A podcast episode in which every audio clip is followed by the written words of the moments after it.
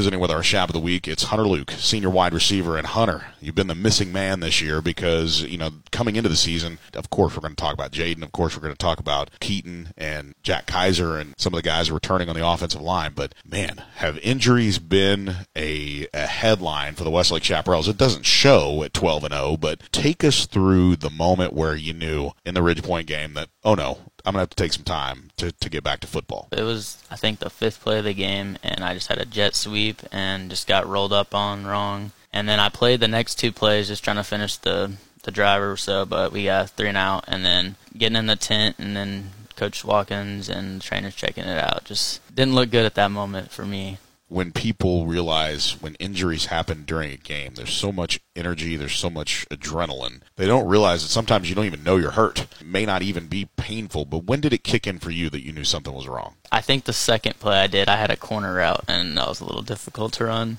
When you miss football, we talked about this with Paxton Land, taking the time off understanding what it's like to do something every day, all day, to put in all the time, to put in all the effort. Being a coach's kid, it really puts it in perspective when you're not able to play. And Paxton talked about, man, did I really learn something when when football was taken away? What did you learn? How much I loved like the grind and the practice. I mean, that's that's how you prepare for game days. It's every day coming in ready to work what's the one thing in the trainer's room or what's the one thing in rehab or what are you looking for as as inspiration really just getting back out there with my teammates that, that was the main thing it's it's odd because we've talked about this with Paxton Briggle and his journey through the training room We've talked about this with Paxton Land, and now we talk about this with you, who have been, kind of been battling all season long. What is it about Cody Watkins and his crew? I know the drive is there to get back on the field, but take us through what his staff does that that makes this process so rewarding to get back onto the field?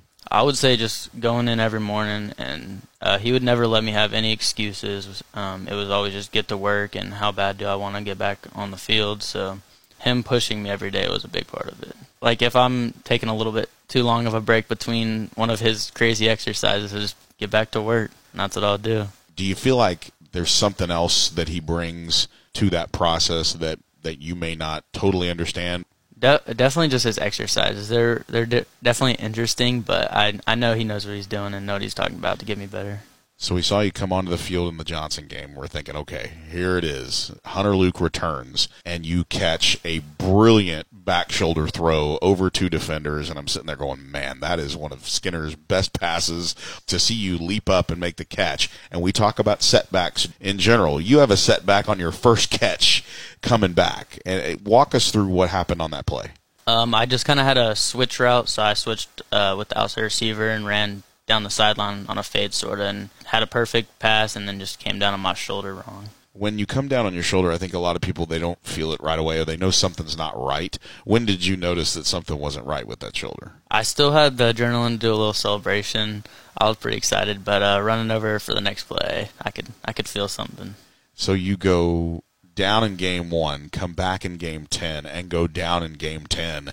Describe the effort because I know the playoffs changes the story for you a little bit because now it's okay. It was one thing to kind of try to come back in game 10 and, and make a go of it, try to make it on the field for senior night. It's another thing where you don't know if the next week is going to happen. Describe the process. Is it different when you had to attack the shoulder versus attacking the ankle? Yeah, it was very different. We were right into rehab right away, and there was no time to waste. I would say just uh, getting there early in the morning um, before everyone getting started on my warm up with uh, whatever bike or whatever Coach Watkins will have me doing and then I'm pretty much working up until practice starts, and then throughout the process I'd heal, I could make my way down there and start some exercises on the field, whether it was just doing jogs around the field or push-ups or workouts with Coach Watkins. I'm usually back in there during the period, and then usually working through through my lunch, and then sometimes uh, go back after school. So you're talking about before school, during school, during your lunch, and after school,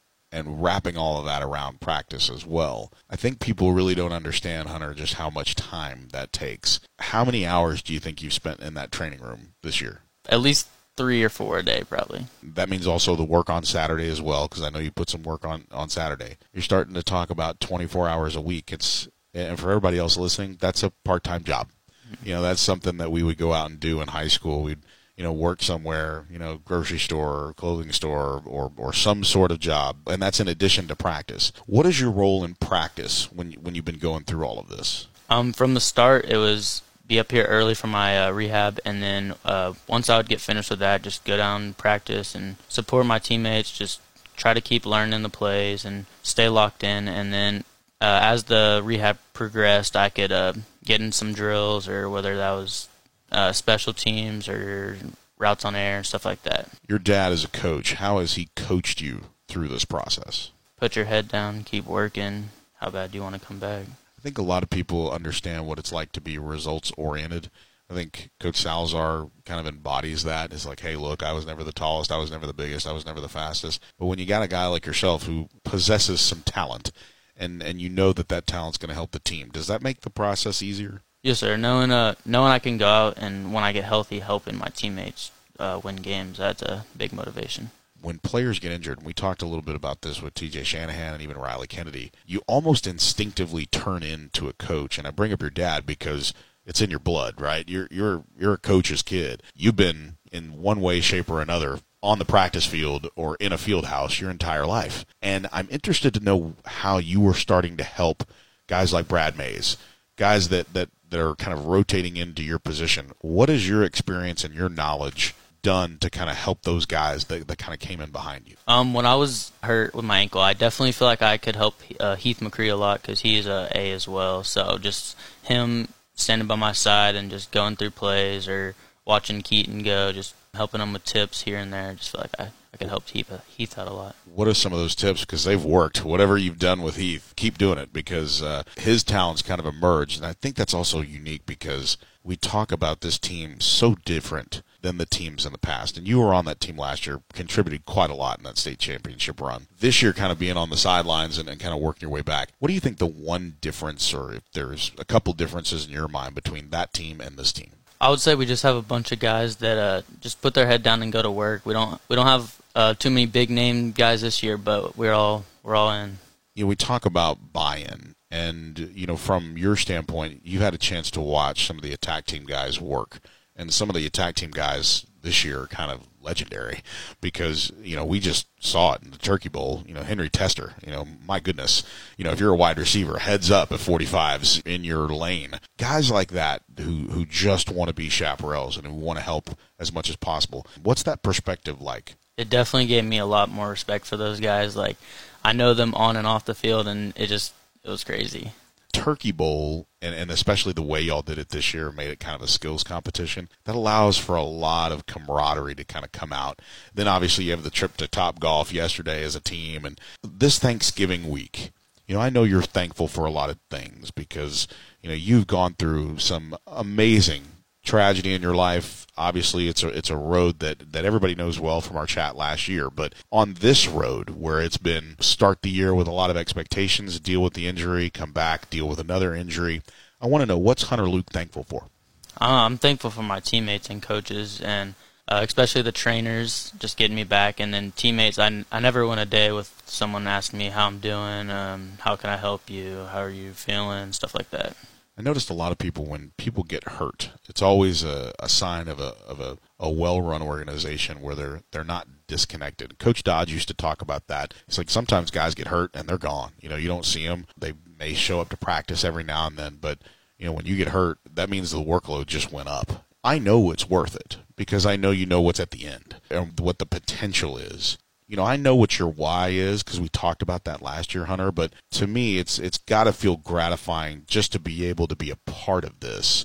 And I want to know how it, you know, how it feels from as a senior going into these, you know, final days and weeks of practice and, and being a football player. Uh, just makes it that more special. Um, being on the field with my team without playing, it set in definitely. So being back out there and, and suiting up, it's very exciting we knew you as a as a punt return guy. And I talk about special teams because you were so pivotal last year in the special teams game. But now you're looking at 9 and 19. I mean, six punt returns for scores. Uh, as a guy that understands special teams backwards and forwards, especially that punt return game, what do you see in this year's special teams that just wows you? Uh, you can take the the Cedar Ridge game for example. They're just uh, have a lot of heart. They scored on this first, and the next play Heath McCree takes it back. So just a bunch of heart heart guys on the special teams.